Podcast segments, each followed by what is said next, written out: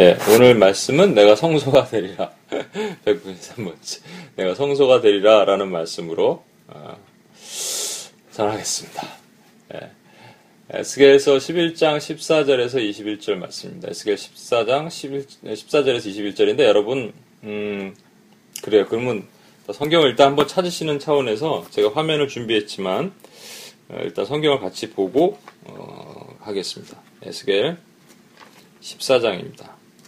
요즘 에스겔 묵상을 하고 있잖아요. 그래서 제가 일부러 에스겔서의 말씀으로 어, 준비했습니다. 14장 아 11장 죄송합니다. 11장 14절에서 21절 11장 14절에서 21절입니다. 제가 읽겠습니다.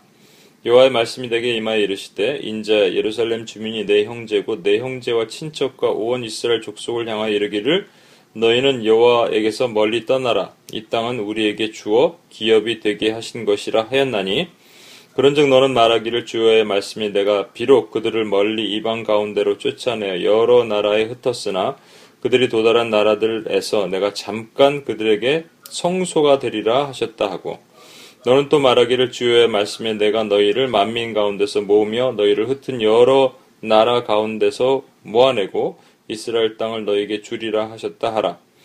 그들이 그리로 가서 그 가운데의 모든 미운 물건과 가, 모든 가정한 것을 제하여 버릴지라. 내가 그들에게 한 마음을 주고 그 속에 새 영을 주며 그 몸에서 돌 같은 마음을 제거하고 살처럼 부드러운 마음을 주어 내 율례를 따르며 내 규례를 지켜 행하게 하리니 그들은 내 백성이 되고 나는 그들의 하나님이 되리라.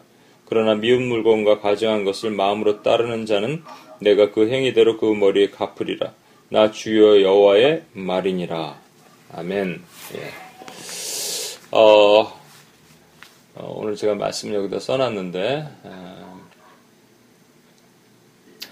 이스라엘 백성들이 어, 되게 남유다죠. 그러니까 우리 에스겔서를 잠깐 들여다 봐야 될 것 같아요. 여러분 요즘 에스겔서 묵상하면서 전체 한번 그 윤곽을 한번 볼 필요가 있습니다. 어떤 거냐면 어, 에스겔서는 이렇게 구성이 되어 있다고 보시면 됩니다. 제일 처음에는 1장부터 24장까지 유대 멸망에 대한 얘기예요. 어, 하나님이 유대 땅에 계속 얘기를 하시는 남유다한테 너희는 가증한 것들을 미운 물건과 오늘도 얘기했죠. 미운 물건과 가, 물건이 밉다는 게 뭔지 모르겠지만 하나님 보시기에 미운 거예요. 하나님 보시기에 가증한 것들을 내 성전에다 갖다 놓았다라고 얘기하는 거예요. 그 땅에 또 폭행이 가득, 가득하고 그래서 내가 북방 사람 그러니까 바벨론이죠. 그들을 동원해서 너희를 칠 것이다. 그리고 너희가 철저히 의지, 하는 애굽 땅이 철저히 어떻게 힘이 없이 바벨론에게 무릎 꿇는지를 내가 보게 할 것이다라고 1장부터 24장까지 유다의 멸망에 대한 얘기입니다. 그리고 25장에서 32장까지는 열국의 멸망이에요. 여기는 뭐 모압, 암몬, 세일, 블레셋, 두로, 애굽 등이 쭉 나오는데 하나님이 이렇게 말씀하시는 거예요. 너희 열국의 백성들은 너희는 너희는 뭐 괜찮을 줄 아느냐? 너희도 망할 것이다. 뭐 내가 잠깐 너희를 내 백성을 칠 도구로 채찍으로 삼았는데 네가 스스로 교만하지. 그래서 내 백성들을 치는 그 죄로 이게 이상하잖아요. 하나님께서 그, 그들을 채찍으로 삼아서 북이스라엘과 남유다를 때리시는 도구로 삼으셨는데 때렸다고 또 치시는 거예요. 어, 열국도 멸망할 것이다. 다 멸망한다는 얘기예요. 그냥 에스겔서는. 근데 그걸로 끝나면 우리 마음이 힘든데 어, 33에서 48절까지 48장까지 유다가 회복될 것이다라는 말씀을 주시는 거예요. 나의 백성 유다들아 내가 너희를 살리리라 너희를 징벌하였지만 완전히 멸하지는 않았다는 거예요. 내가 너희 하나님이 되고 너희는 내 백성이 되리라 이 말씀입니다. 이게 에스겔서에 있는 말씀이에요. 어, 여러분 그, 그 당시 시대적 상황을 잠깐 보면요. 어, 북이스라엘은 BC 722년에 아수르에 의해서 다 멸망했죠. 그래서 열 지파가 다 흩어졌습니다. 남유다는 좀 오래 버텼는데 결국은 어, 바벨론에 의해서 이제 멸망하게 되는데 어, 시기적으로 보면은 바벨론이 들어와서 1차 포로로 어, 사람들을 잡아간 게 605년부터 시작되는 거예요. 2차 포로는 BC 597년이고요. 3차 포로라고 되어 있는데 3차는 예루살렘 성이 완전히 회파됩니다. 2차 때까지는요, 성전에 들어가서 성전에 있는 기명이라고 그러죠. 그릇 같은 것을 막 깨부셔서 가져가긴 하지만 성전을 완전히 부셔버리진 않는데 3차 때 어, 완전히 성전을 부셔버립니다. 어, 완전히 없애버리는 거예요. 그래서 음, 그 2차 포로 시기, 시기 때가 어떤 일이 있냐면 사실은 어, 그, 그 당시에 두 가지 패권이 있었어요. 애굽 땅과 바벨론. 그러니까 어디에 붙어, 붙어야지 살 수 있느냐 이거를 결정해야 되는 거예요. 하나님은 계속 예레미야 선지자를 통해서 바벨론에게 너희가 내가 바벨론을 너희를 치는 도구로 만들었기 때문에 너희는 애굽에 의존하지 말고 내가 하는 명령을 따라라. 바벨론의 명령에 복종하라는 거야. 그런데 그렇게 하지 않죠. 하나님의 명령을 듣지 않게 하는 거예요. 그래서 결국은 어떻게 됐냐면 어, 멸망하게 됩니다. 근데 1차 포로 때 우리가 잘 아는 다니엘이 끌려가죠. 2차 포로 때 누가 끌려가냐면 에스겔이 끌려가는 거예요. 2차 포로에서 3차 포로 그 기간이 예루살렘 패, 망하기까지가 요 지금 1차 포로에서 2차 포로가 5년 어, 아니죠. 8년이 지났죠. 8년이 지나고 2차 아, 포로로 끌려가서 패망하기 전 기간에 이 지금 에스겔서를 쓴 겁니다. 근데 오늘 성경에 그 1장을 안 보겠지만 에스겔이 포로로 끌려간 지 5년 만에 그러니까 30살 되던 해 하나님이 이 신비한 환상을 보여주면서 계속 말씀을 하시는 거예요. 그 바퀴 모양도 있고 천사가 이렇게 날아다니는 모양이 있죠.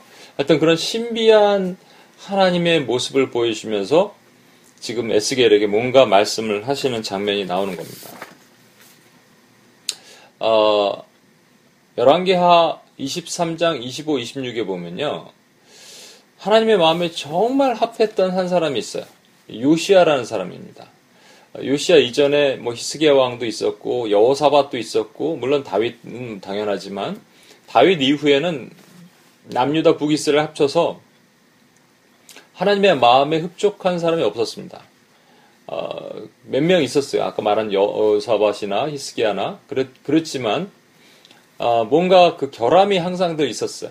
왜냐하면 산당들을 다 부셔야 되는데 산당 같은 건 놔두고 그 다음에 이제 무슨 종교 개혁을 했어요. 그러나 요시아 왕은 어렸을 때 왕이 되고 나서 성전에서 이게 숨겨놨던 율법책을 발견합니다. 그것을 발견하고 깜짝 놀래 옷을 찢고 마음을 하나님께 전심으로 다해 회개하고 온 백성에게 선포합니다. 이제부터 종교 개혁을 합니다. 그래서 모든 어, 바알의 산당, 아세라 목상 다 깨어 부십니다. 남창을 다 없애버리고 말이죠. 말이 두 번씩 들리나요? 괜찮나요? 아, 괜찮아요? 예. 남창들을 다 없애버리고 그리고 어, 모든 그 어, 아세라 목상을 찍어버리고 바알의 산당을 다 회파해버리고 다 없애버리는 거예요. 산당까지. 그 이스라엘 백성들이 멀리 있으니까 말이죠. 유다 백성들도 멀리 있으니까 각각 지역에서 산당에서 제사 하나님께 제사 지낸다고 하면 결국은 어, 그 우상에게 제사를 지냈는데 그렇게 했던 산당까지 다 회파해 버려요. 그래서 전에도 없었고 후에도 그와 같은 자가 없었, 없었더라 했는데 하나님께서 그럼에도 불구하고 이 남유다를 멸하시려 그래요. 그 이유가 뭐냐면 그 다음에 있는 말씀이에요. 그러나 여호와께서 유다를 향하여 내신 그 크게 타오르시는 진노를 돌이키지 아니하셨으니 이는 문하세가 여호와를 경노하게 한 그 모든 경로 때문이라 이렇게 되어 있습니다. 문하세는 누구냐면 히스기야라는 왕의 아들이에요. 요시아의 할아버지입니다. 문하세가 무슨 짓을 했기 때문에 했는데 요시아 같은 아주 하나님의 마음에 합한 자가 있고 전에도 없고 후에도 없고 그런 자가 없어졌어. 그럼에도 불구하고 하나님이 요시아에는 칭찬을 하셨지만 결국 문하세의 죄로 인해서 남유다는 망할 것이다라고 얘기하신 거예요. 그러면 어, 우리가 어렵잖아요, 마음이. 하나님 과연 그런 분이시구나. 결정 다 하셨으면 내가 아무리 잘해도, 내가 아무리 노력해도 회복될 수 없구나. 라고 우리가 생각할 수 있지만 그게 아니고요. 하나님은 그 다음도 보시는 거예요. 요시아가 그렇게 했는데 요시아 뒤에 있는 왕들이 다 똑같이 모나세처럼 행했던 거예요. 그것을 보시는 겁니다. 요시아 한 명은 잘했지만 문하세가 무슨 일을 했냐? 첫 번째로는 선지자들을 다 죽였습니다. 어, 특히 여러분 잘 아는 이사야 선지자 있죠. 어, 전승에 의하면 이사야 선지자를 이 틀에 놓고 톱으로 썰어 죽였다고 돼 있어. 히브리서에 보면 우리가 그 선지자를 톱으로 썰어 죽였다라는 나오, 나오는데 그게 이제 이사야를 지칭한다 이런 얘기가 있습니다. 어, 그래서 예수님께서도 그러셨잖아요. 마태복음 23장 37절에 그 예루살렘이여 예루살렘이여 내가 너희를 구원하려고 얼마나 많은 선지자를 보냈냐. 너희가 그들을 죽이고 돌로 쳤다라고 얘기하시는 거예요. 암탉이 자기 새끼를 모험같이 내가 너희를 얼마나 품으려 했느냐. 너희가 내 말을 듣지 않았다. 이렇게 얘기한 거예요. 그게 수많은 선지자가 죽었는데 문하세가 그 중에서 악행 중에 악행을 범했습니다. 그거 말고 또 있어요. 뭐냐면 여호와 보시기에 가증한 일을 했는데 이방 사람을 따라 가증한 일을 했습니다. 어떤 가증한 일을 했는지 열왕기가 21장 2절에서 7절이 있는데 한번 제가 읽어볼게요. 그의 아버지 히스기야가 헐어버린 산당을 다시 세웠어요. 그리고 이스라엘 왕 아합의 행위를 따라 바알을 위하여 재단을 쌓았고 아세라 목상을 만들었고 하늘의 1월 성신을 경배하여 섬겼어요. 그걸로 끄시면 괜찮은데 또 자기의 아들들을 불 가운데로 지나게 했고 점치며 사수를 행하여 신접한 자와 박수를 신임했어요. 무슨 얘기냐면 산당을 다시 세웠다는 얘기는 아까 말한 것처럼 다시 우상을 세울 수 있는 모든 모판을 만들었다는 얘기입니다. 그리고 아하방이라고 아주 폐역한 북이스라엘 왕이 있거든요. 그 아, 북이스라엘과 남유다는 적대 관계 있습니다. 그런데 그 아하방의 행위를 따라서 그러니까 가장 악한 자의 행위를 따라서 바알을 위해 재단을 만들었다는 거예요. 재단을 다시 쌓은 거죠. 다 깨 부셔버린 거, 없애버린 거를. 그리고 아세라 목상을 만들었는데 이 바알이라는 건 누구냐면요. 그 당시 그 블레셋과 뭐 바벨론과 이쪽 그러니까 고대 근동 지역의 신의 이름이에요. 아세라의 아들이거든요. 아세라는 엘이라는 우리가 하나님의 이름을 얘기할 때 엘이라 그러죠. 엘로힘 뭐 이렇게 복수로 얘기하는 걸 엘로힘이고 단수는 엘입니다만 그, 그 이름을 그대로 본따서 이 바벨론 고대 근동에는 신의 이름을 엘이라 그랬어요. 남자 신을. 여자 신이 아세라입니다. 어, 근데 그의 아들이 바알인데 바알에게 경배하면 풍요로운 모든 것을 준다는 거예요. 그래서 바알은 풍요를 상징하고 말이죠. 만mon이에요. 돈이에요. 그러니까 돈을 오늘날로 말하면 돈을 경배하도록 만드는 겁니다. 아세라는 뭐냐면 아까 얘기한 것처럼 바알의 어머니인데 어, 이 아세라가 얼마나 어, 문제가 있냐면 바알의 어머님에도 불구하고 바알과 어, 그런 행위를 해요. 그래서 아세라는요 역시 마찬가지로 풍요를 상징하는 여신이지만 이들이 아세를 갖다 놓고 받을 수 있는 것은 음란입니다. 음행이에요. 영적, 육적 다 음행을 얘기하는 거예요. 이런 것들을 갖다 놓고 행음을 하는 거죠. 그 다음에 하늘의 1월 성신을 경배하게 섬겼다. 그 해와 달과 별이잖아요. 이게 오늘날로 모든 게 들어왔다 그러면 아세라, 아세라 목상이 음란의 영이고 바알이 만몬의 영이라면 하늘의 1월 성신은 정령 같은 겁니다. 정령의 영. 이런 것들. 종교의 영. 요 밑에 4번 보면은 자기 아들들을 불 가운데로 지나게 했어요. 아들을. 그러니까 이 당시에 그 몰렉이라는 그 신이 있었습니다. 몰렉의 신은 사람을 받아야 돼. 우리 옛날에 용왕님 뭐 이렇게 해갖고 어 임당 무소 임당수인가요? 그 심청이를 던지면 용왕님이 그걸 받고 뭐 이런 거 있었잖아요. 마찬가지에 사람 인신 제사를 드리는 거예요. 그 불에다가 태워버리면 하늘이 그것을 노한 것을 달래주겠다라고 얘기하는 게 몰렉이라는 신인데 그 몰렉의 신을 섬겼어요. 몰렉의 신은요, 여러분 본 것처럼 잔인하고 폭력적인 겁니다. 이게 잔인하고 폭력적인 것이 그대로 다시 재생이 되는 거예요.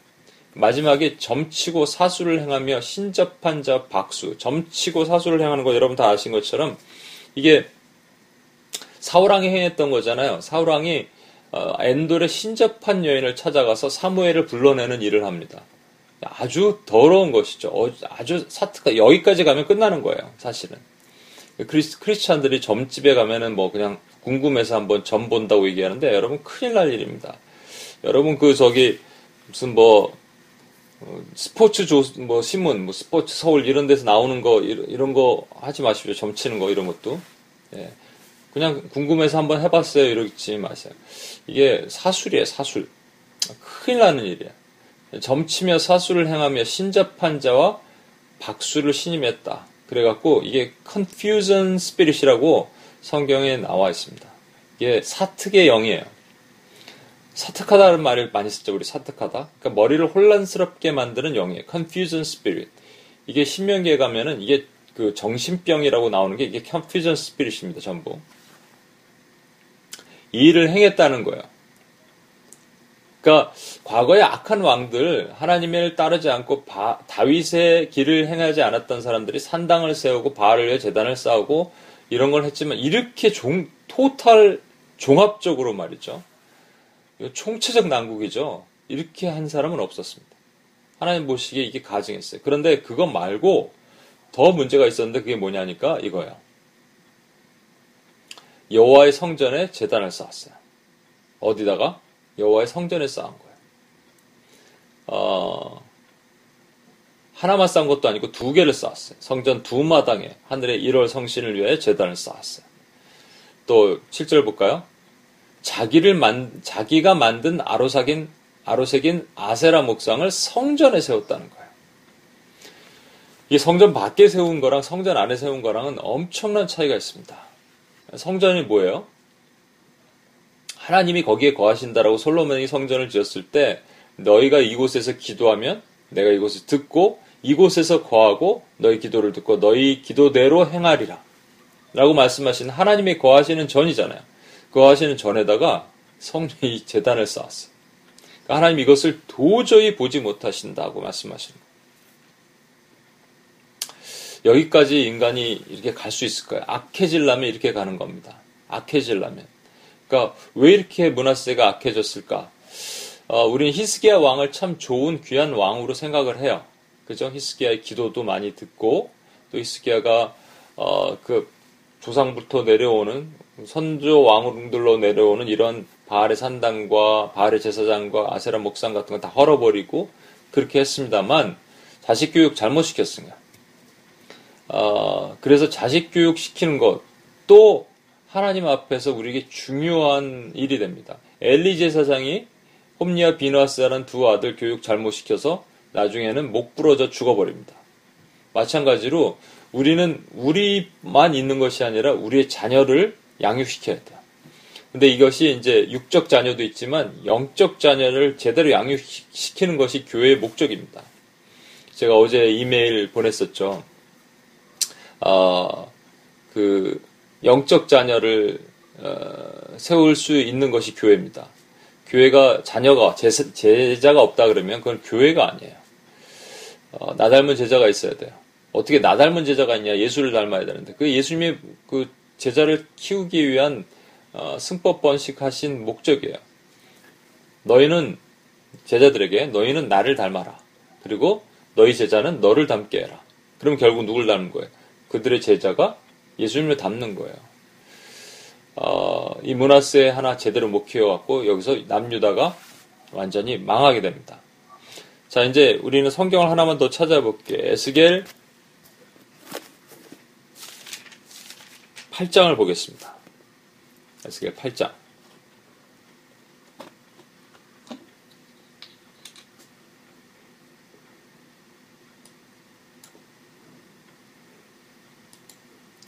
에스겔 8장 보시면서 어, 지금 에스겔서에 하나님이 너희를 멸하겠다, 멸하겠다, 너희 남유다를 완전히 내가 진멸하겠다, 너희를 멸하리라 하신 이유가 뭔지를 한번 보도록 하겠습니다. 예, 화면을 잠깐 보시고 여러분 보시면 에스겔 성전의 우상들이라고 이렇게 나오는데 에스겔이 환상을 나중에 보는 장면이 나와요. 그래서 에스겔 성전이라고 지어지지 않은 성전입니다. 솔로몬의 성전도 지어졌고 스룹바벨의 성전도 지어졌고 헤롯의 성전도 증축됐고 있는 성전이지만 에스겔 성전만은 모형이에요. 환상으로 본 거예요. 그 성전 모형에 어떻게 우상들이 있는지를 지금 말씀하시는 거예요.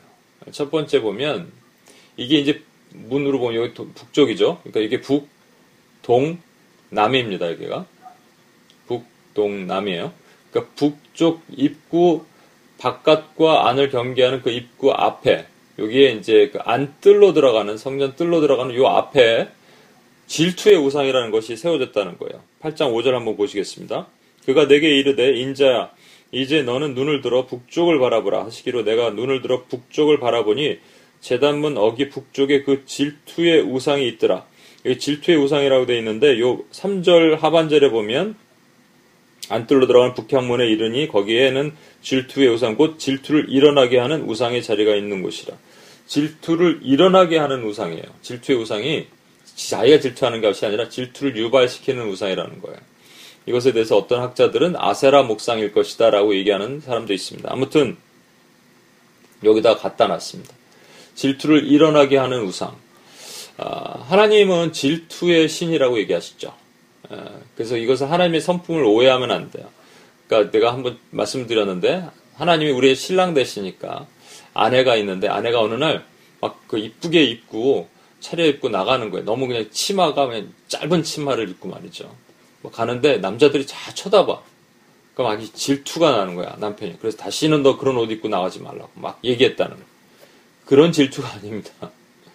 만약에 그런 질투면 하나님이 지금 질투의 대상이 누가 돼야 되냐면 하나님의 자녀잖아요. 그렇죠? 근데 그 질투, 질투를 유발시킨 자가 누구냐면 마귀란 말이에요.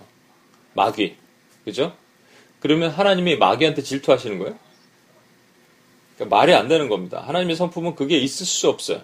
그렇게 될 수 없어요. 그래서 제가 한번 설명을 들었을 것 같아요. 하나님이 질투하신다는 것은 이런 거예요. 어, 어떤 아버지와 아들이 어렸을 때부터 어, 그냥 애가 한 3살, 4살 때부터 아버지가 그 들로 데려나가고 야구를 해요. 애가 공도 제대로 못 던질 때 아버지가 글러브를 끼고 애 공도 받아주고 너무 좋아요. 아버지는 그 시간이. 애도 너무너무 좋아요. 아버지만 집에만 들어오면은 밖에 나가자 그래요. 토요일만 되면 하여튼 아침부터 밖에 나가서 아버지가 공 받아주고 공 던지는 거예요. 다섯 살, 여섯 살, 일곱 살 너무너무 좋아해요, 얘가. 그러니까 아버지도 너무 기뻐요. 그래서 얘가 한 여덟 살 됐을 때 아버지가 음, 생일인데 뭘 사줄까 하다가 뭘 사주길 원하냐 그런데 어, 그냥 야구 게임을 너무 좋아하니까 야구 게임기를 사달라 그랬어요. 애가 어디서 보고 온 거죠.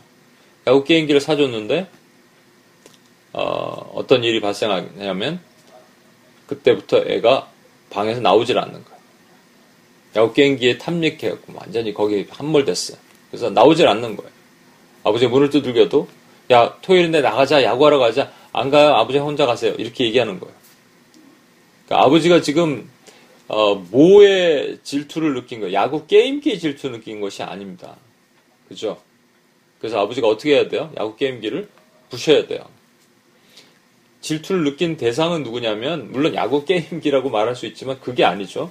애가, 어, 아버지와 그렇게 좋아했던 시간들을 잃어버린 그것 때문에 아버지가 속상한 거예요. 이게, 이걸 표현을 질투라고 말씀하시는 거예요.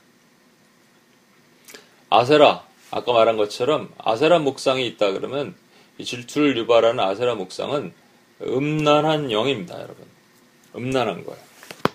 음란했다는 것은 육체적인 음란 그래갖고 우리가 뭐 남자들 뭐 육체적인 음란한 행동을 한다는 것도 있지만 하나님 남편이신 하나님을 떠난 행동이 모두 음란이에요. 그런 일을 했다는 거예요. 두 번째 어, 우상 벽화를 새겨 놨는데 여기 그 2번에 여기 여기가 어디냐면은 어, 성전 재단으로 들어가는 문이거든요. 한번 보시겠어요? 6절을 보시겠어요? 그가 또 내게 이르시되 인자 이스라엘 족속이 행하는 일을 보느냐? 그들이 여기서 크게 가증한 일을 행하며 나로 내 성소를 멀리 떠나게 하느니라. 너는 다시 크, 어, 다른 큰 가증한 일을 보리라 하시더라. 그가 나를 이끌고 뜰문에 이르시기로 내가 본즉 담에 구멍이 있더라. 그가 내게 이르시되 인자야 너는 이 담을 헐라 하시기로 내가 그 담을 허니 한 문이 있더라. 또 내게 이르시되 들어가서 그들이 거기서 행하는 가증하고 악한 일을 보라 하시기로 내가 들어가 보니 각양 곤충과 가증한 짐승이 이스라엘 족속의 모든 우상을 그 사병박에 그렸고 이스라엘 족속의 장로 중 70명이 그 앞에 서 있는데 사반의 아들 아, 야사나도 그 가운데 섰고 각기 손에 향로를 들었는데 향연이 구름같이 오르더라. 어, 이 바깥벽과 안벽 사이에 구멍이 하나 있었어요. 하나님께서 그것을 구멍이 있는데 구멍이라는 것은 뭔가 숨겨진 것이 있는 것이야. 그, 그 담을 헐어라 그래서 헐었더니 문이 하나 있는데 여기 이제 어, 위에서 이렇게 돼서 잘 안 보이는데요. 하여튼 방이 있다라는 거예요. 문을 열었더니 사면에 온갖 가증한 각양 곤충 가증한 짐승 이스라엘의 모든 우상들을 사방 벽에다 다 그려놨다. 아 그것만이면 끝나면 좋겠는데 그 다음에 이렇게 얘기합니다. 이스라엘 족속의 장로 70명이 그 안에 있어요. 70의 장로는 모세가 어, 이스라엘 백성과 함께 나갈 때 같이 있었던 사람들이 70명의 장로들을 얘기하는 겁니다. 그러니까 모든 음, 이게 각각의 그 어, 어, 여기에 해당되는 사람들을 또 해석한 것이 있는데 뭐 거기까지는 모르겠지만 70인 장로라는 것은 실질적으로 리더들이죠. 리더들이 우상을 세우는 건데 지금 에스겔이 깜짝 놀란 건 뭐냐면 사반의 아들 야사나가 누군지 모릅니다. 그렇지만 사반이라는 사람은 누구냐면 아까 우리 요시아 하나님께 칭찬 엄청 받았던 요시아가 종교 개혁할 때 있었던 서기관이 사반이에요. 그 사람의 아들이란 얘기예요. 그 얘기는 뭐냐면 이 얘기를 왜 적었냐면 이 사람이 이런 죄를 지을 줄 몰랐다는 얘기예요. 에스겔이 깜짝 놀라는 거죠.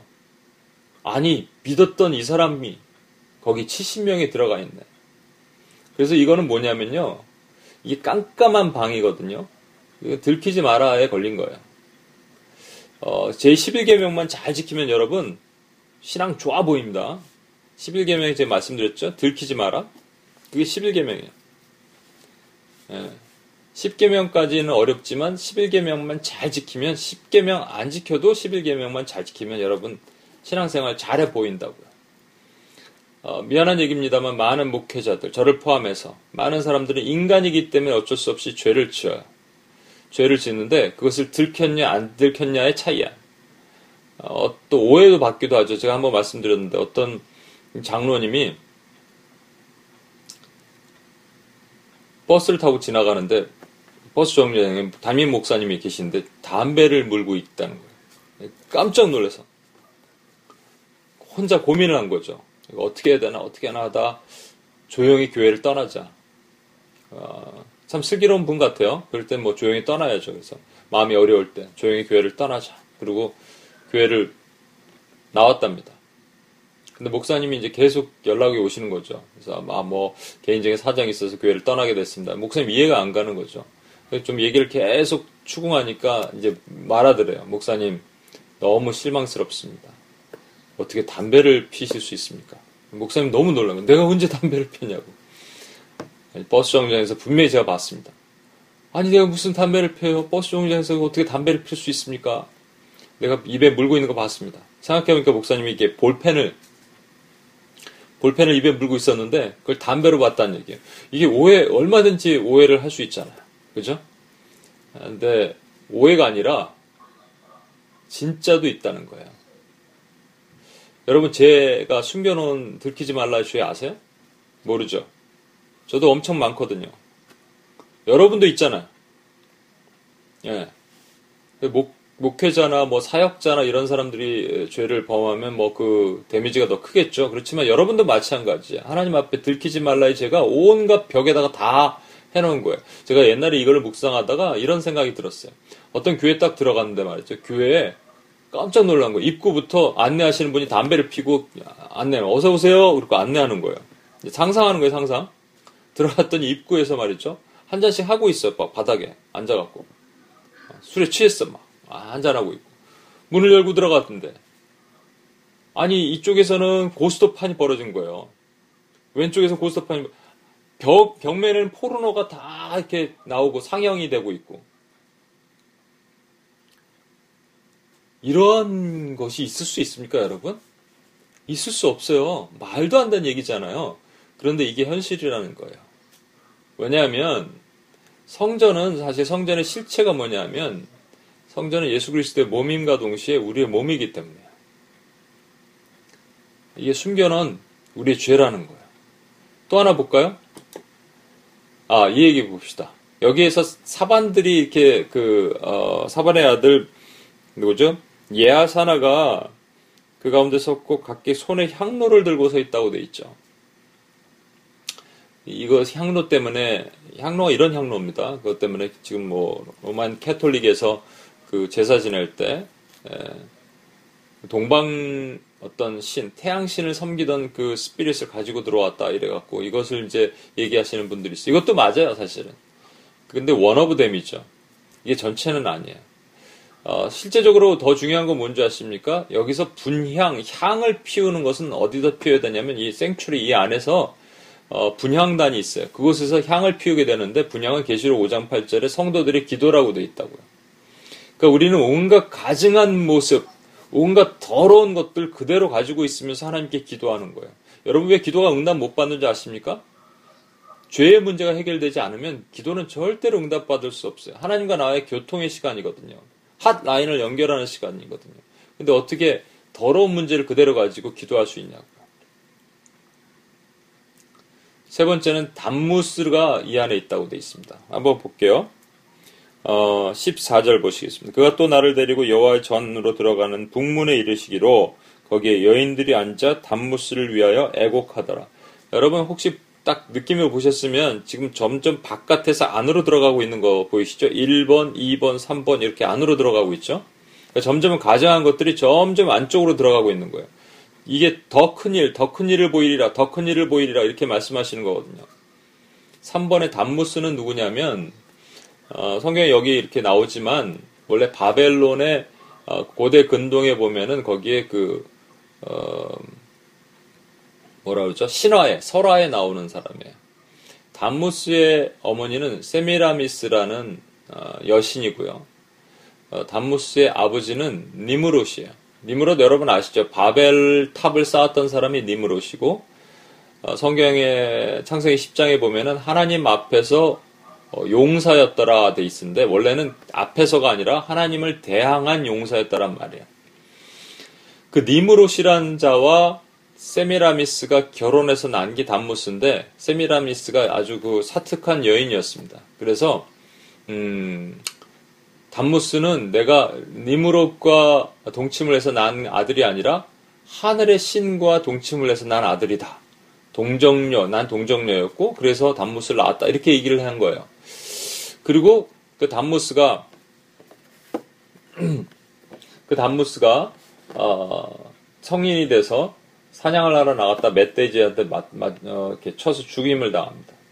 그때 음, 3, 사흘 후에 단무스를 발견해요.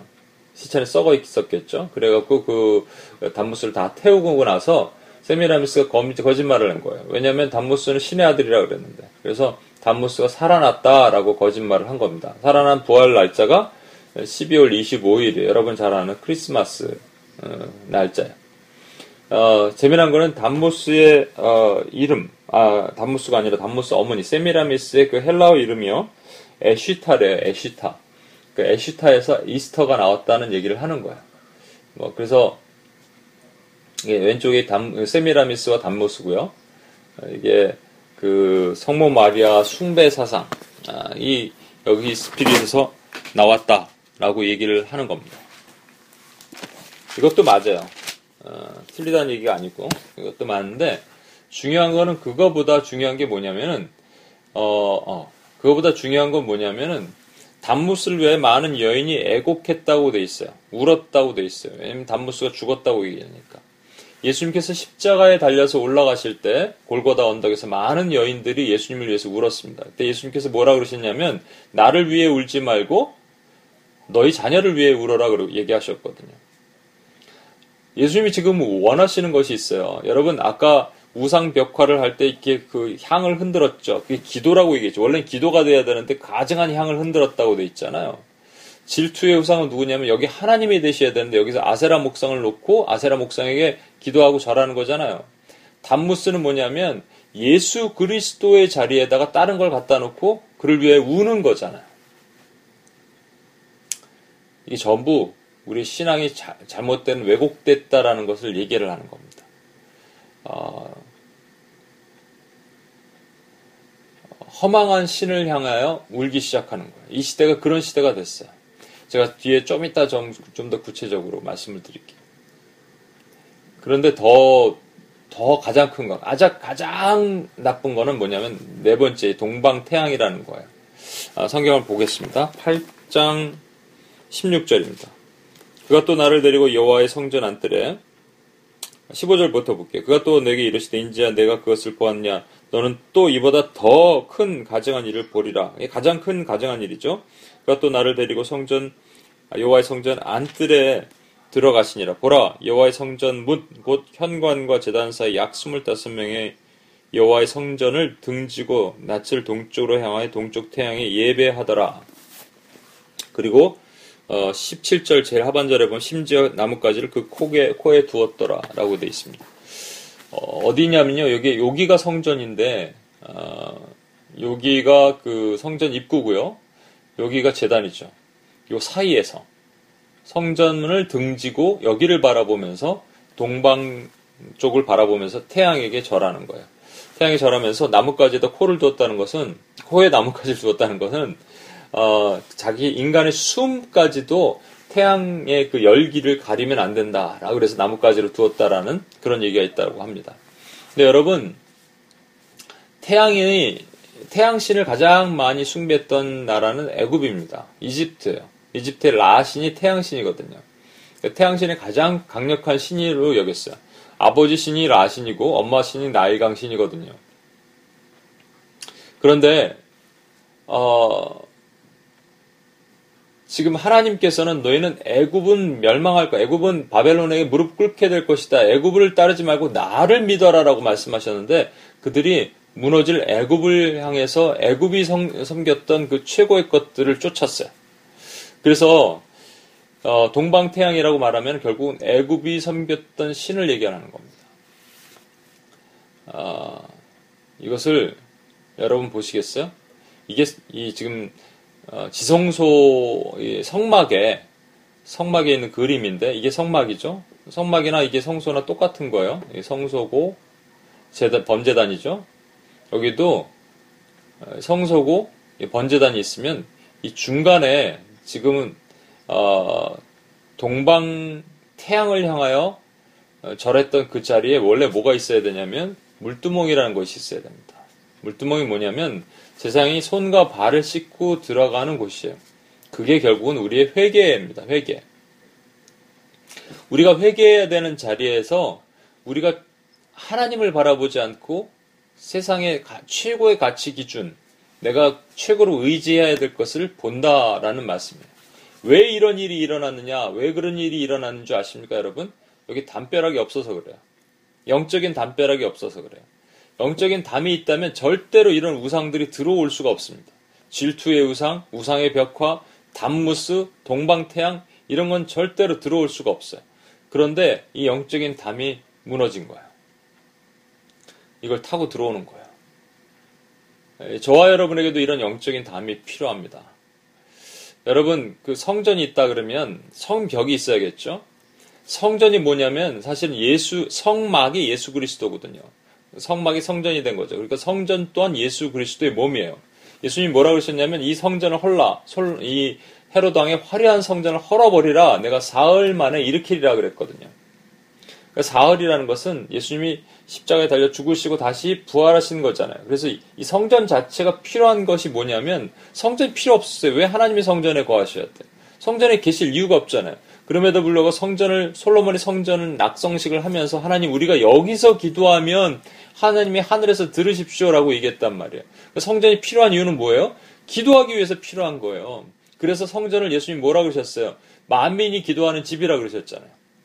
House of Prayer for the all, uh, for the all nations. 만민이 기도하는 집이 아니고 원래는 만민을 위해 기도하는 집입니다. 이 성전에서 하나님께 기도하는 거예요. 하나님, 저 영혼을 불쌍히 여겨주시고 이 땅을 불쌍히 여겨주시고 이 나라가 주님 앞에 범죄한 것을 불쌍히 여겨주십시오라고 얘기한다면 내가 하늘에서 듣고 그를 고치리라 라고 말씀하신 것이 성전의 본질이에요. 그 성전은 그래 예수 그리스도의 몸이란 말이에요. 그런데 그 성전이 성벽으로 둘러싸여 있어야지 성전에 아무나 들락날락 못하는 거예요.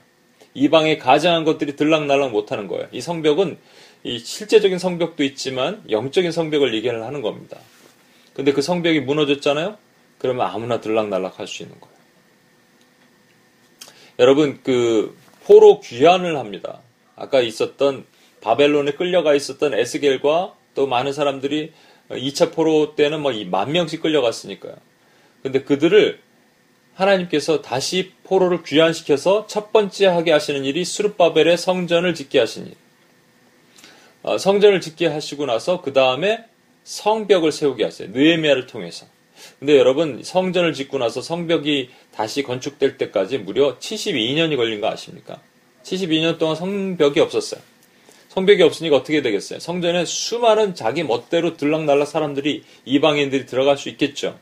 그래서 하나님은 이것을 교회 시대로 연결시켜 보면 교회 시대는 말이죠. 아까 성전은 예수 그리스도의 몸이라고 말했죠. 그럼 성벽이 뭐냐면 성벽을 한번 우리 성경을 한번 잠깐 찾아볼게요. 원래 이게 여러 군데를 막 오랫동안 해야 되는 건데 오늘 여러분 오늘 잘 오신 거예요. 추석 때, 추석 연휴 때 바쁘시고 친구들 만나고 가족들 만나야 되지만 안 가고 여기 오신 것은 하나님의 특별한 은혜가 있는 겁니다. 아, 성경 한번 찾아보겠습니다. 아가서 8장을 한번 보겠습니다. 아가서 8장.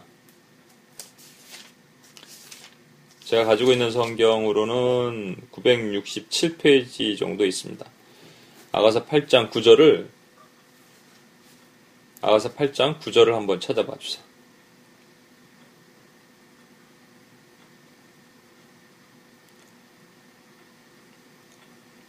8장 9절 그가 성벽이라면 그라는 것은 여자를 얘기하는 겁니다. 술라미 여인 우리는 솔로몬이에요. 그가 성벽이라면 우리는 은 망대를 그 위에 세울 것이요 그가 문이라면 우리는 백향목 판자로 두르리라. 그가 그가가 누구냐면 술라미 솔로몬이 아내로 삼고자 하는 그 여인이에요. 솔로몬은 예수 그리스도의 예표죠. 그의 아내는 누구예요? 교회란 말이에요. 성도란 말이에요. 저와 여러분이란 말이에요. 그러니까 저와 여러분이 뭐라고요? 성벽이라면 하나만 더 찾아볼게요. 예레미야 애가 2장 18절. 예레미야 애가 2장 18절. 제가 가진 성경 1145쪽 정도 있습니다. 예레미야 애가 2장 18절.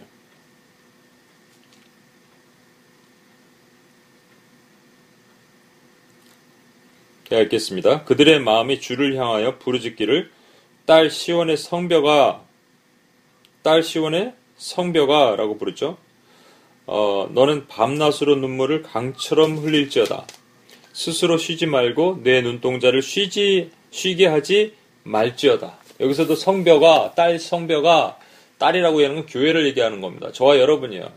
구약 시대는 이스라엘이고 신약 시대는 교회 전부 여성 명사예요. 네? 지금 여기서 보시면 수르바벨의 성전, 그러니까 성전이 예수 그리스도의 몸이라면 성벽은 누가 되어야 되냐면 저와 여러분이 돼야 된다는 겁니다. 그래서 교회예요. 근데 교회 시대에 와서는 말이죠. 재미난 거는 이 구분이 없어져요. 성전도 예수님의 몸이기도 하지만 성전이 우리 자신이기도 해요. 너희가 그리스도가 저하는 하나님의 전인 줄 알지 못하느냐.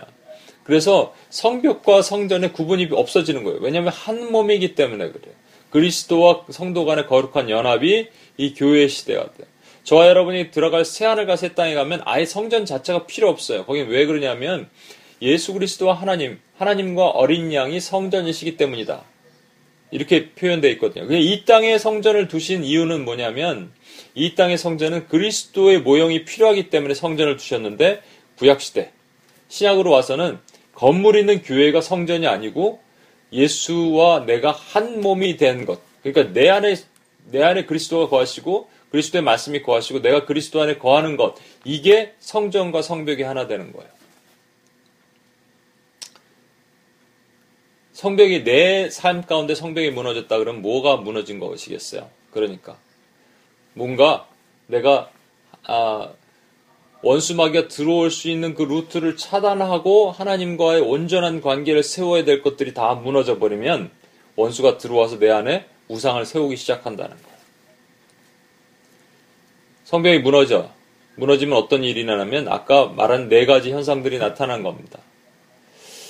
에스겔서에 있었던 모습이 과거의 옛날의 모습이 아니라 오늘날 우리에게도 그대로 적용되는 거예요. 질투의 우상이 뭐라 그랬죠? 음란이에요. 영적인, 육적인 음란이에요. 음란은 하나님 외에 다른 것을 하나님처럼 섬기는 게 모두 음란입니다. 우상의 그림을 그렸죠. 그것도 들키지 말라 깜깜한 방에서 그렸잖아요. 그래서 들키지 않는 내 안의 우상들이에요. 사람들은 제가 신앙생활 잘하는 줄 알아요. 어, 뭐 그냥 대단한 줄 알아요. 그런데 아니에요. 들키지 말라에 안 걸릴 뿐인 거예요. 단무스를 위해 애곡하라. 단무스라는 것이 뭐예요? 그 아주 가증한 거짓 문화잖아요. 바벨론의 문화잖아요. 근데 가, 거짓 문화, 사상, 신비주의 이런 것들을 가지고 들어오는 내 안의 사상들이. 동방태양, 내가 의지하는 거예요. 어, 애굽신을 가장 의지했듯이 내가 의지하는 거예요. 여기서 가장 하나님이 싫어하시는 것 중에 가장 큰 죄가 이 동방태양이라고 말씀드렸죠. 여러분 가운데 동방태양이 있습니까?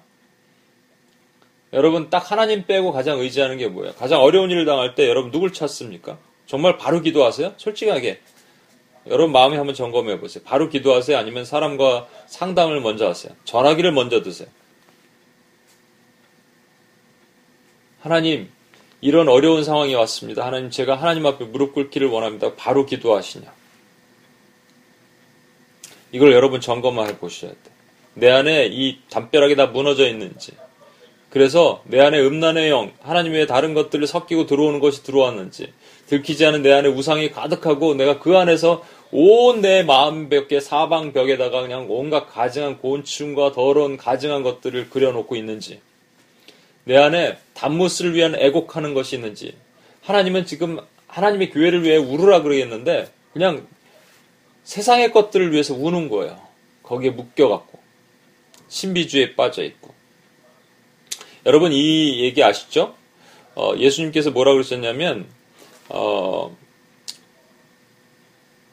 그 한 귀신이 귀신이 쫓겨났어요. 한 사람에게 있었는데 귀신이 쫓겨났어요.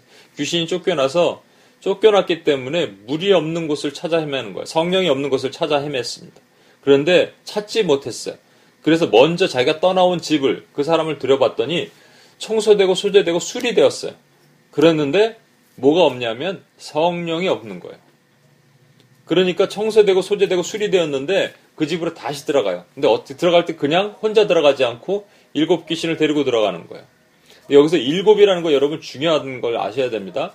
일곱이라는 숫자는요, 더 강력하고 파워풀하다는 뭐 그런 의미, 일곱 배 세다는 의미도 있을 수도 있겠죠. 그런데 그거보단 더 중요한 게 뭐냐면, 일곱이라는 거, 일곱 촛대가 성령을 상징하듯이 계시록에 보면 일곱 머리가 달린 용이 나오거든요. 하나님이 흉내내는 거예요.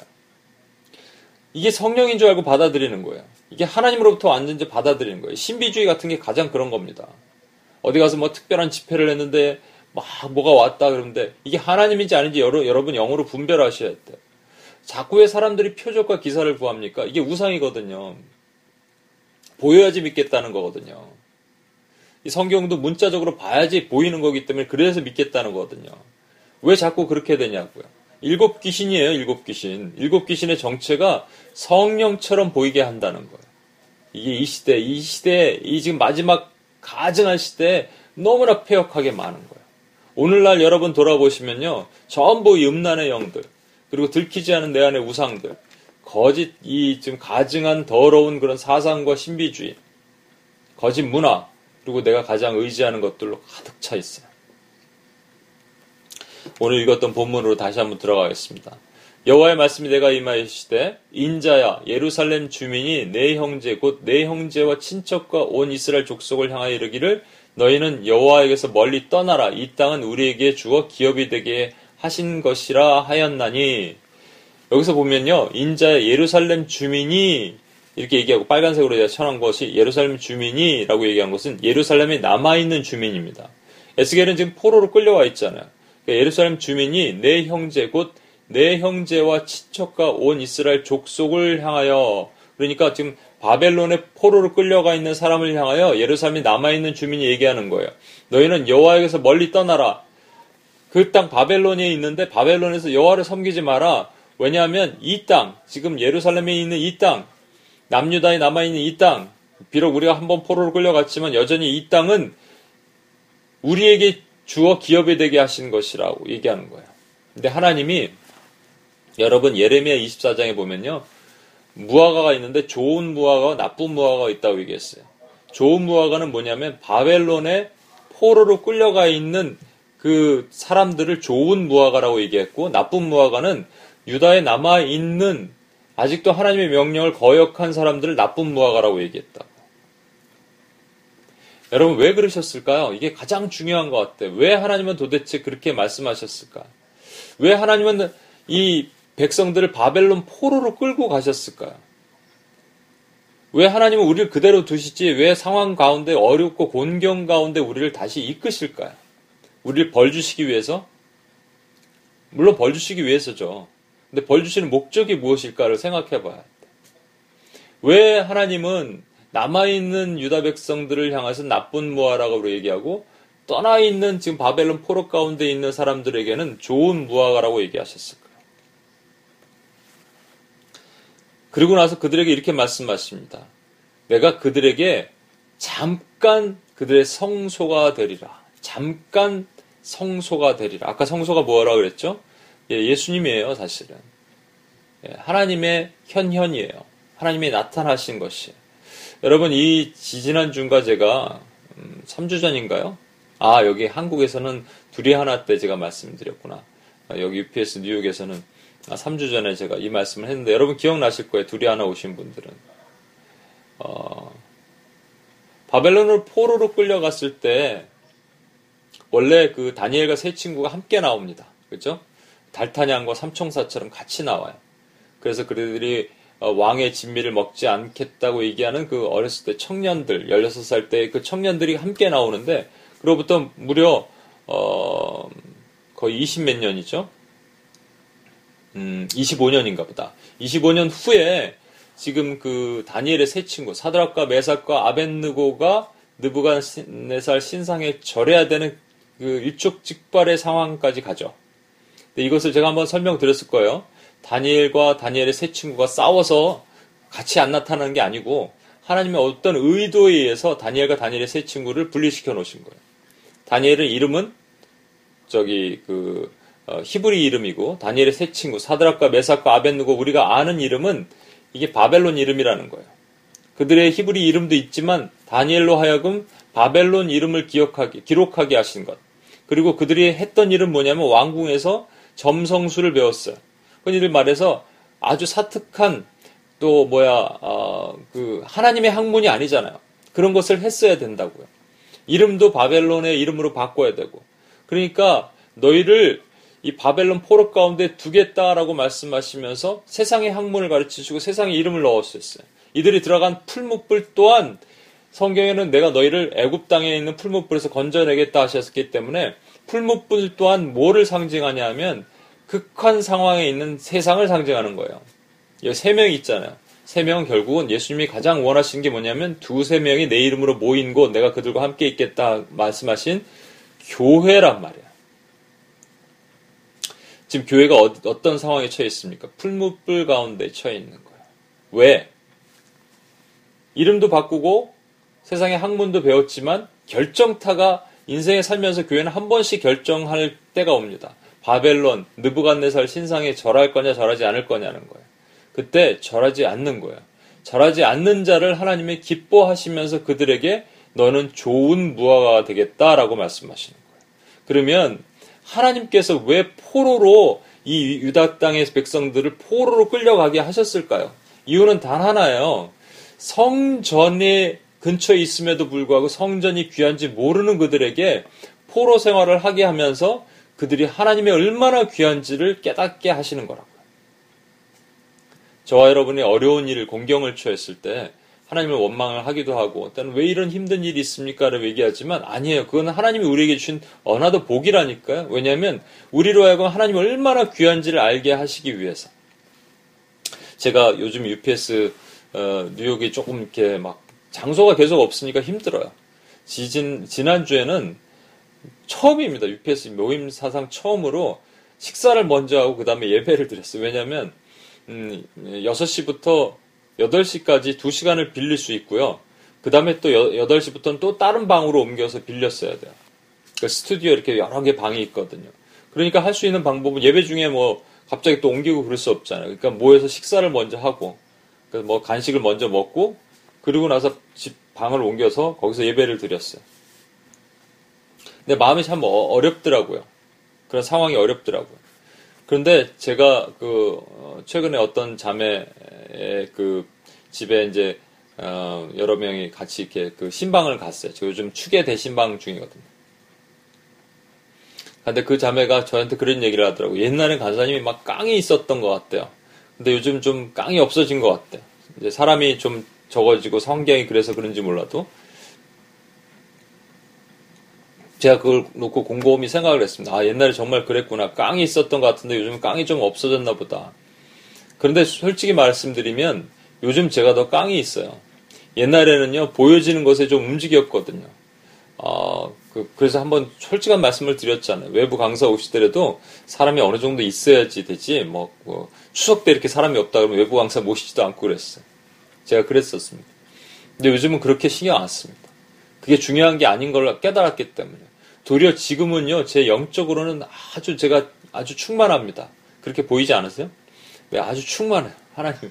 은혜가 충만해요. 뭐가 더 내려갈 게 없어요. 지금 풀무불에 풀무불. 그냥 그 안에서. 여러분 지금 풀무불이라니까 지금. 이 안에서. 근데 풀무불 세 명이 들어갔는데 여기 한 명이 더 있잖아요. 그죠? 한 분 더 계시잖아요. 그분이 우리 주님이시라는 거예요. 내가 너희들 가운데 잠깐 성소가 되리라. 잠깐 성소가 되리라. 여러분, 다니엘과 다니엘 세 친구는 싸운 게 아닙니다. 그럼에도 불구하고 다니엘의 세 친구가 한 번 나오고 그 씬이 나오고 그 다음에 다니엘이 훌쩍 뛰어넘어서 다리오 왕 때 나타나요.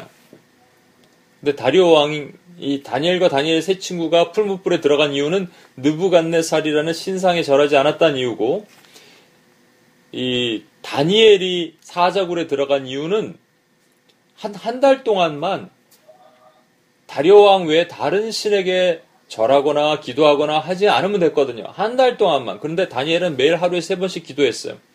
그 잠깐 한 달만 안 하면 되잖아요.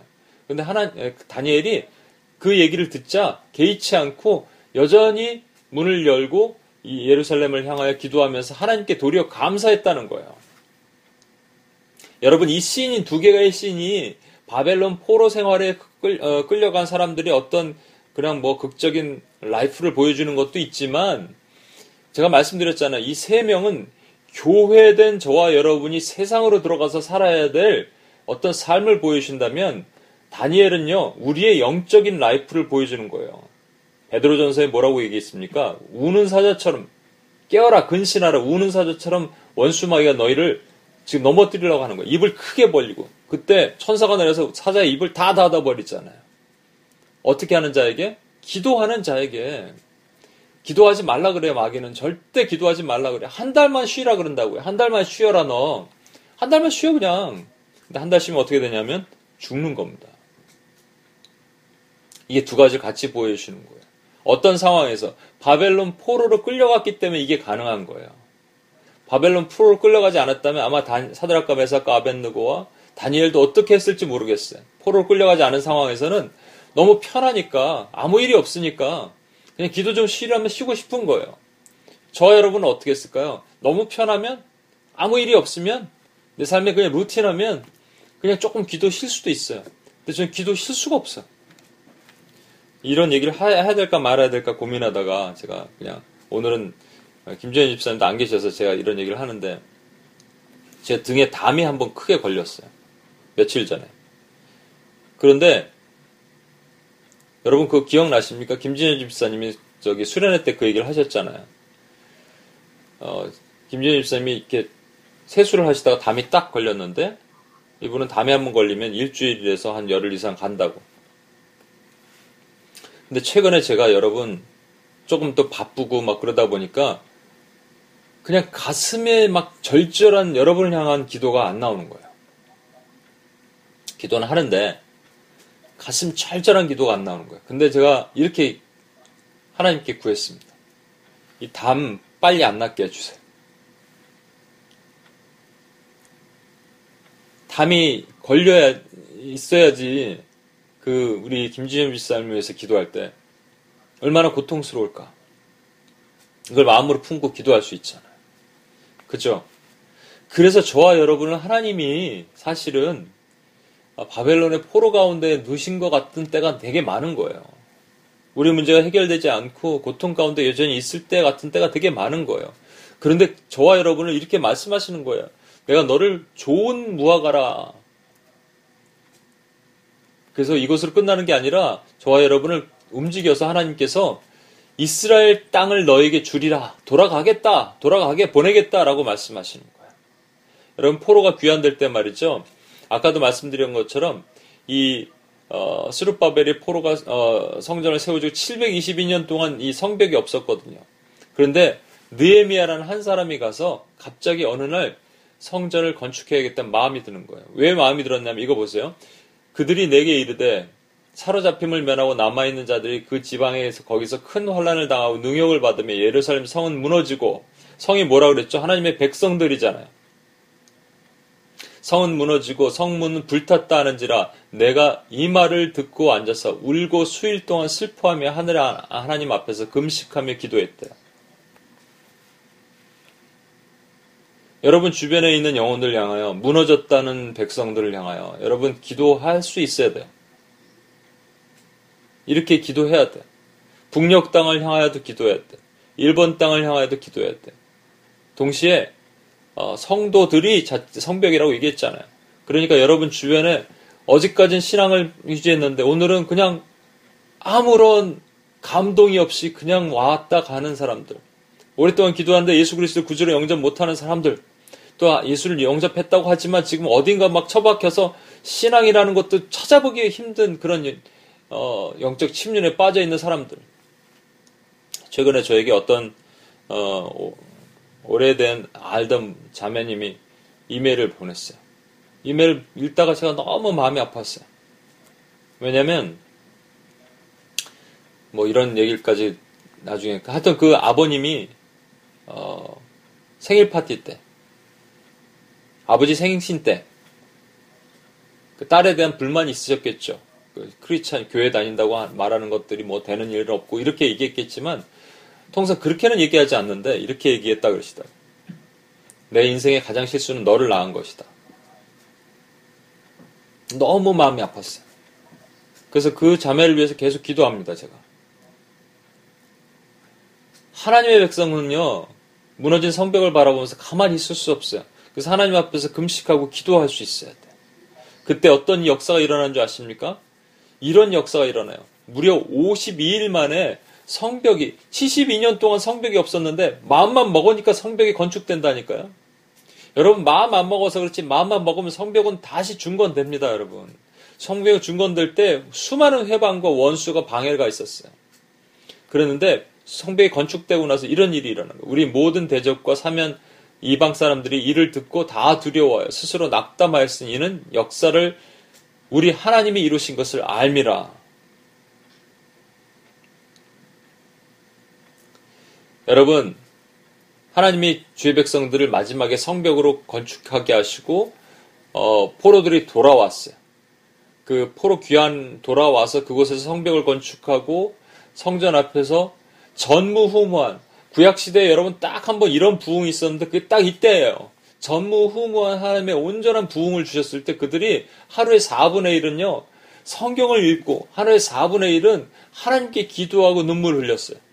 이 두 가지예요. 우리가 그래서 묵상기도 다음부터 하잖아요. 하나님의 말씀을 사모하고 하나님 안으로 들어가야 되고요. 또 하나는 기도해야 되는 거예요. 그걸 하면서 이들의 영적인 것이 완전히 회복되는 거예요.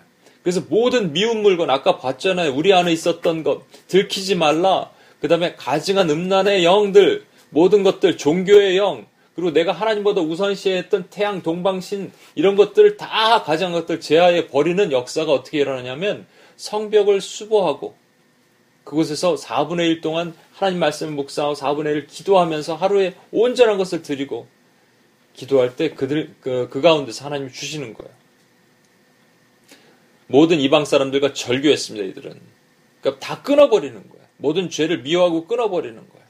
그때 하나님께서 이런 거예요. 내가 그들에게 한 마음을 주겠다. 원 스피릿을 주겠다. 여러분 원 스피릿이 되셔야 돼요.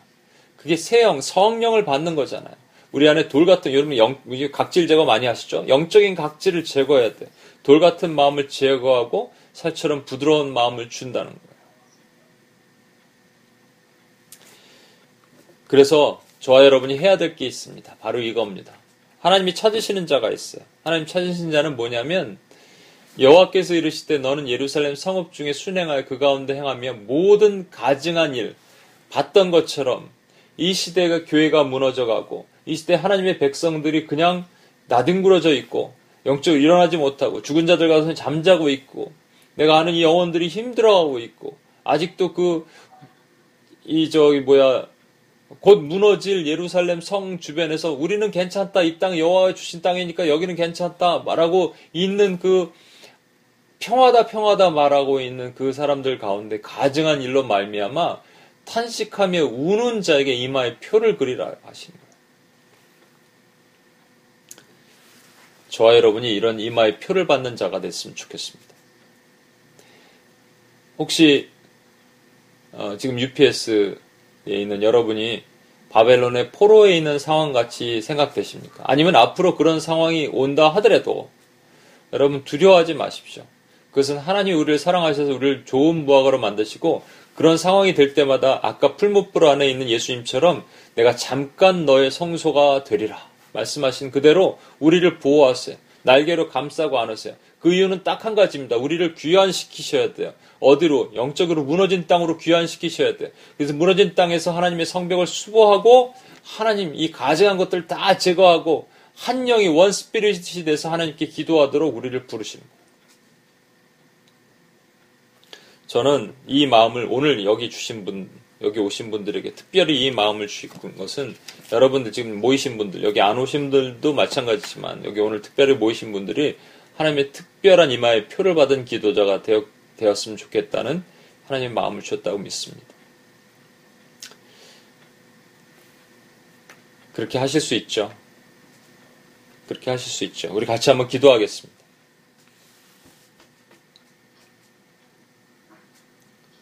하나님 아버지 감사합니다. 하나님, 어, 하나님께서는 유다의 백성들 가운데 많은 사람들을 포로로 끌려가게 하셨습니다. 그것이 징벌의 표징이고 하나님이 진노의 잔이라고 생각하고 하나님 우리를 버리셨다라고 생각할 수 있는 그 상황 가운데서 하나님은 바벨론의 포로로 끌려간 자들을 내가 좋은 무화과라 만든 삼고 그들을 다시 일으켜서 그들을 고국으로 보내서 성벽을 쌓게 하고 성전을 수축하게 하고 모든 가정한 일을 제하여 버리는 도구로 삼으리라 주님 말씀하십니다. 하나님, 우리 가운데 때로는 어려운 일이고 힘든 일이 있어 낙심할 때 하나님께서 우리에게 그것을 주신 이유는 우리로 하여금 기도하게 하시는 일이라 믿습니다. 하나님 그런 어려운 일이 있을 때 내가 너의 잠깐 성소가 되리라. 하나님 우리를 한 번도 떠나신 적이 없고 우리를 일으키셔서 하나님의 거룩한 기도의 도구로 삼으신 하나님의 을 찬양합니다. 오늘 UPS 코리아에 동일한 하나님의 은혜가 부어지도록 허락하시고 이 추석 연휴에 한국 땅은 수많은 곳에서 정말 귀신이 창고라는 제사를 지내고 있는 가운데 하나님의 백성들이 필요합니다. 이 땅을 수보하고 이 무너진 교회들을 회복할 눈물을 흘리고 기도할 사람들이 필요한 주님께서 하십니다. 우리로 그 일을 감당하게 하시고 오늘도 기도하고 주님 앞에 나갈 때 성령께서 이 은혜의 자리를 덮어 주시옵소서. 다시 한번 감사드리며 우리 원하신 예수님의 이름으로 기도합니다. 아멘.